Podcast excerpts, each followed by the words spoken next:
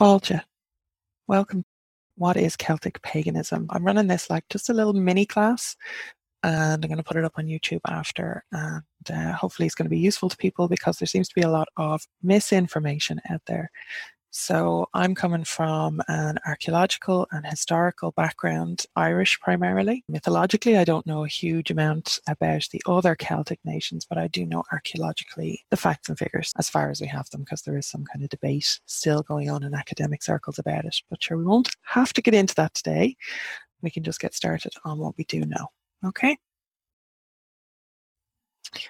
So my name is Lora O'Brien, and if you're not familiar, as I said, I'm an Irish pagan and I have been teaching, learning about this stuff for a very long time, and I've worked professionally in Irish heritage, tourism, education, and community development, and all of those things. So I identify as Draoí, which is the modern Irish term for uh, a user of magic, basically, a practitioner of our Indigenous Irish spirituality.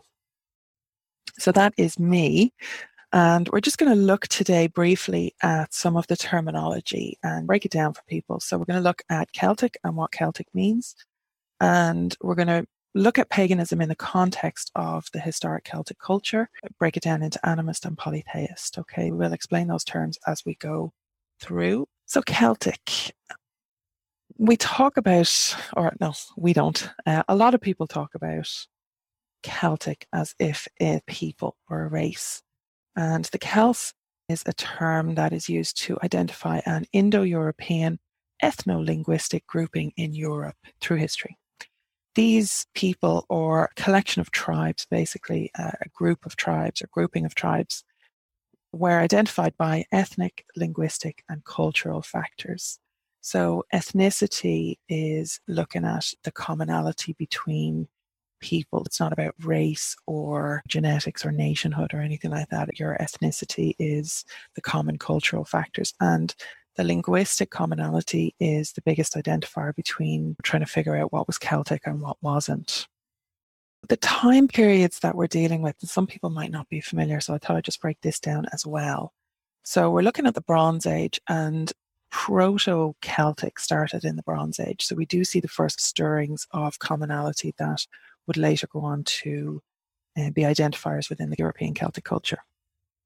So in Europe, when we look at archaeological time periods, they're, they're, very much geographically based in different parts of Europe. Europe is big, right? So, in different parts of Europe, you would see that there were different time periods identified for the Bronze Age. So, the Bronze Age started after the Stone Age, basically, and there, there were different eras through the Stone Age as well. But we're going to start from the Bronze Age. So, the earliest really in Europe is the Aegean, which would, or Aegean, maybe I might be pronouncing that wrong. So, excuse me for all my uh, Greek pronunciation familiar people out there.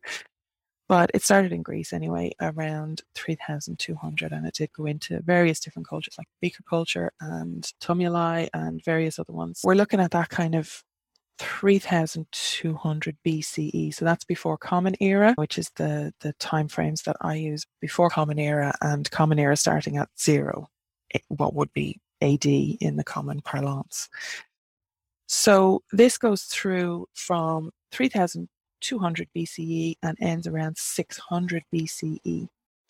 And we do have this Atlantic European uh, Bronze Age as well. So that covers cultures in Portugal, Andalusia, Galicia, France, the island of Britain, and the island of Ireland. Those are the geographic regions. And you have this Bronze Age culture within those regions was about uh, 1300 to about 700 BCE. And don't forget, we're counting down as we get towards zero because we're going um, to this kind of zero point in time. And then we start to count up then after that for the Common Era. In the Iron Age in Europe is really when um, what we would now know and identify and be most familiar with Celtic cultures would have started. So there are two to three main periods really. We're looking at the Hallstatt culture, which uh, was about 800 to 450 BCE. And then it moved into the La Tène period, spaced up around the Alps, 450 to about 1 BCE. So again, we're getting to that kind of zero point in time. And then the Roman period wasn't hugely active in Ireland. There are some Roman artifacts in Ireland. Um, but the Roman period would be about 1 to 375 common era. So we're counting up the way uh, from that. The Romans obviously spread out, and we talk about the Roman period in the Roman culture, but there was the Celtic cultures that were running parallel to them and indeed fighting them. They were being uh, colonized by the Romans. In Ireland, then, the Iron Age stops around the early medieval with the coming of Christianity, which began approximately 400s Common Era.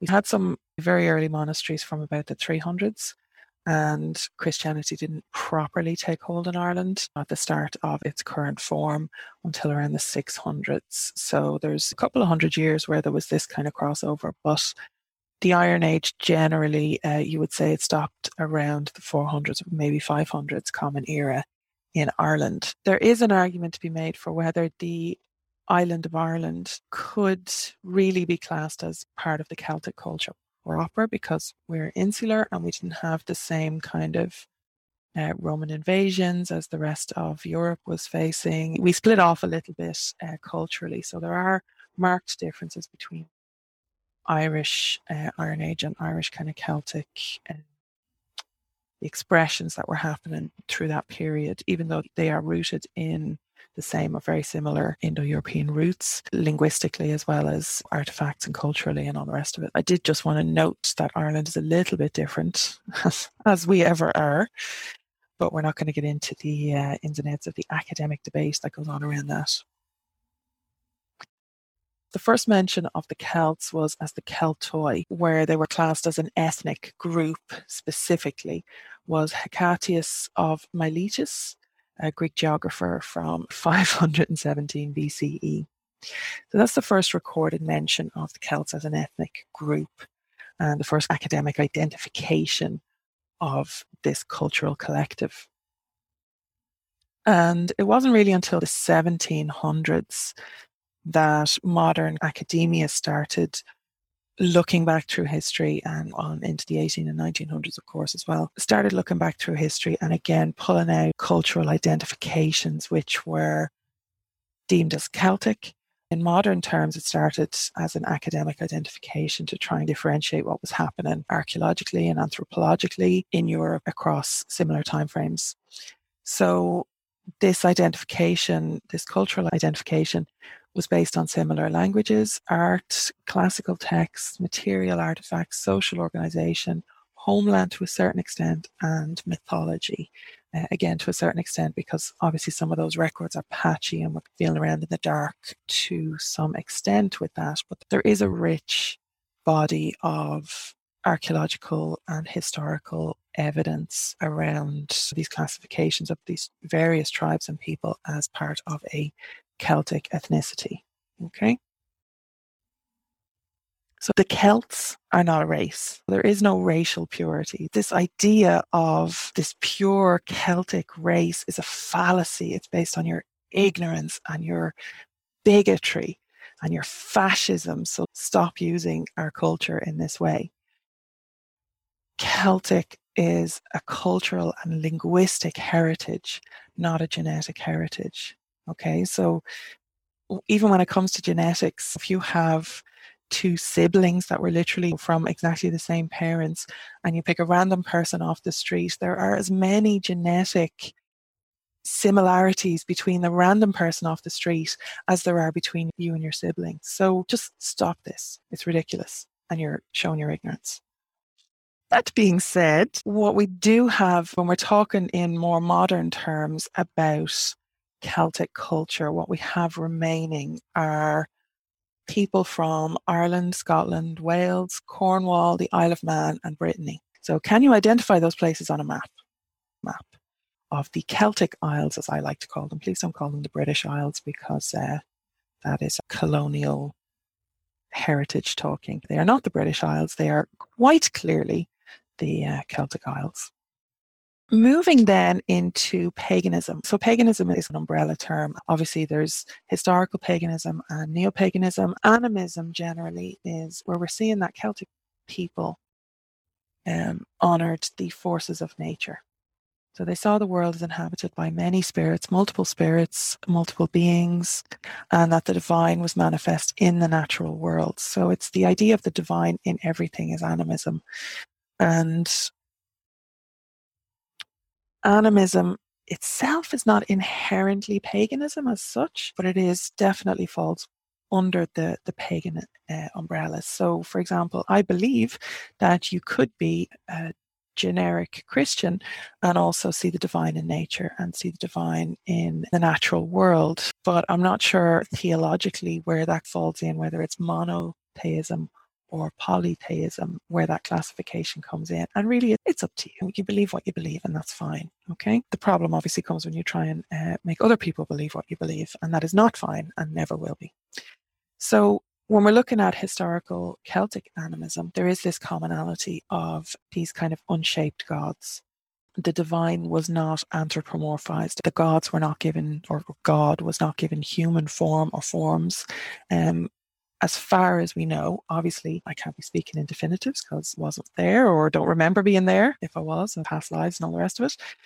So we have evidence of anthropomorphic uh, identification of gods in the late Iron Age through the, the Celtic nation. With that, then, we start moving into a more clearly defined polytheism. So monotheism is where you believe that there's one God only, one single God.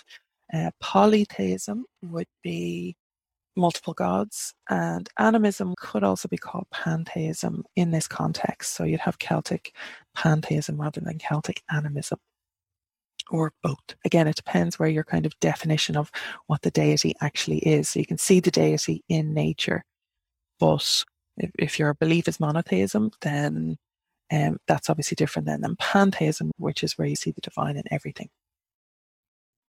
A little bit confusing, I know, especially if you're not used to these terms. Just bear with me and we'll go through what polytheism is.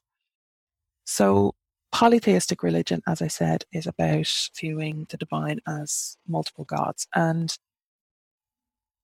again, this is not generic god and goddess, or it would be duotheism, actually, which would be a, a polarity of deity between anthropomorphized and gendered views of deity. But when we're looking at multiple gods, we are interacting with those gods as individuals, if you like, as fully formed and functional beings in their own right. And that to me is a kind of a core part of polytheism that these are sentient, aware beings who have agency as deity. Okay. So we do see from the Roman period in the late Iron Age that there were texts and inscriptions which show specific gods. The priesthood was known as Druids, and again, Druids is a bit of an umbrella term which um, covered many different roles and functions within the society from Brehon, which would be a judge, to a File, which would be a poet, which is not like poets we have now. Poets were actually one of the most revered members of Celtic societies. So Druids, as I said, a little bit of an umbrella term for the, the priesthood caste within societies. And again, I'm trying to talk in multiples. My brain keeps trying to bring me back to Irish stuff, but I'm trying to widen the net here a little bit. So do just be aware that is where I'm coming from is specifically the Irish experience. Okay. And that's where my, my primary knowledge and personal experience would be with. So Celtic shrines all across Europe, again widening the net. Celtic shrines would have been in remote areas uh, such as hilltops, groves, lakes, and groves of trees particularly. And we see it in Irish archaeology. It's interesting that sometimes with the coming of the Catholic Church particularly, if a baby died before it was baptized or if somebody died by suicide, they were thought to be in limbo. I'm not sure where the the current position is on limbo or purgatory, and they were not allowed a proper Christian burial. So communities got together, and we have multiple sites mm, pretty much in every town or village through the island. There's a place, and it's a sacred place, and we call them killeens. So when you look at the archaeology maps, you can see a killeen, so that would be C I L I for the N, and a killeen would be either a very early ecclesiastical site or one of these baby graveyards, effectively, or um, outsider graveyards uh, within communities.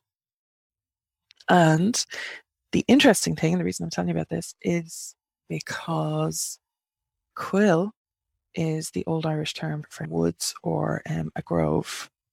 And that's the name that has stuck with these sacred sites, these very early sacred sites, or these sites that were very important within communities that families would have someplace special and someplace sacred to go to. In an abstract way, we talk about Celtic shrines in these remote areas. And um, that's a very concrete example from the Irish archaeological record. So we're just going to cover briefly Celtic neo-paganism, very briefly just to cover where this has all ended up in our modern pagan communities. We have Celtic Reconstructionists. So that would be people who go back to the records that we have and endeavor to reconstruct a spiritual or religious belief based as faithfully as possible on what was there and uh, what we know was there to varying degrees of success. Celtic neo shamanism is based on, again, a modern concept of what's called core shamanism, where it's looking at commonalities between different shamanic cultures worldwide and finding the bits that are common across the various cultures and then building a, a Celtic practice, or they have built a, a Celtic practice on the bones of that, basically. That would be my understanding of it. So I would like to point out that people who practice Celtic neo shamanism are not shamans. That is a specific title that is, I believe, appropriate to use, especially in a financial context or in a way that's, you know, benefiting you at the expense of indigenous tribes or indigenous peoples. You can work shamanically in this way or have a shamanic style practice or again look at those kind of common elements but um, if you go around calling yourself a shaman, I believe that's problematic, personally. So Celtic Wicca is a very particular thing. Wicca would have started in the 40s, 50s with Gerald Gardner in the UK, and traditional Wicca is Gardnerian and later Alexandrian. Those are the two main uh, like core traditions of of modern Wicca. And then it hit America, went on to become eclectic and a bit from here and there, and it's a bit of everything in it in many practices, either individual or, or in groups. One of those directions that the eclectic Wicca went in was to mash up Celtic beliefs or Celtic mythology and blend them with the traditional Wicca or parts of the traditional Wicca system. So that would be Celtic Wicca. There is fairy faith, which is a very kind of loose term again. There's, um, I believe, there's fairy Wicca, there's various other traditions and practices and faiths and all the rest of it. Morgan Daimler is a really good one to look at in a modern context for real information on fairies. Morgan's work is excellent, is really second to none. I honestly couldn't recommend anybody else's, to be honest, particularly because I know where Morgan is coming from with the Irish traditions, and that there's a lot of crap out there around those fairy faith traditions. Uh, whether that's Irish or Scottish or, whatever you're having yourself. Um, do start with Daimler's work if you're interested in that. And then Neo Druidism, uh, there are multiple different organizations which are Neo Druid. And this kind of branch of Celtic neo paganism would have started with some of the Druidic revivals, revivalism in probably in the 1800s. And it would have been upper class English men who decided that this was a kind of a cool thing to do. And that was the start of some of that neo Druidism and there are various other traditions for them, and you'll find lots. I like the work of Emma Restall Orr, and I'm not really familiar enough with anybody else's to recommend or not the work because I have really stayed away from neo Druidism. It's, it's quite problematic for me in some ways it's it's quite appropriative even but there, there are a lot of people working in it now come to it very well intentioned and are just working you know with what's there but going back to its origins, it would have been hugely appropriative by English and American usually. If you do want to look at Neo Druidism, start with Emma Restall who is English, but her work in that I've encountered it through the years is interesting, at least, and it seems to be very respectful to the native traditions. For whatever that's worth for you, take it or leave it. Okay, so while I'm recommending, um, please do go over to my books and blog. There's a whole load of resources over on my blog. There's a mailing list which sends out authentic Irish resources every week, and that is at loraobrien.ie. That's L O R A O B or I E N dot I E. There is a rash of people calling me Lorna currently. Please stop that. My name is Lora, L O R A. I'm the founder of the Irish Pagan School, which you'll find www.irishpaganschool.com. And there are multiple free and paid classes up there that you can avail of.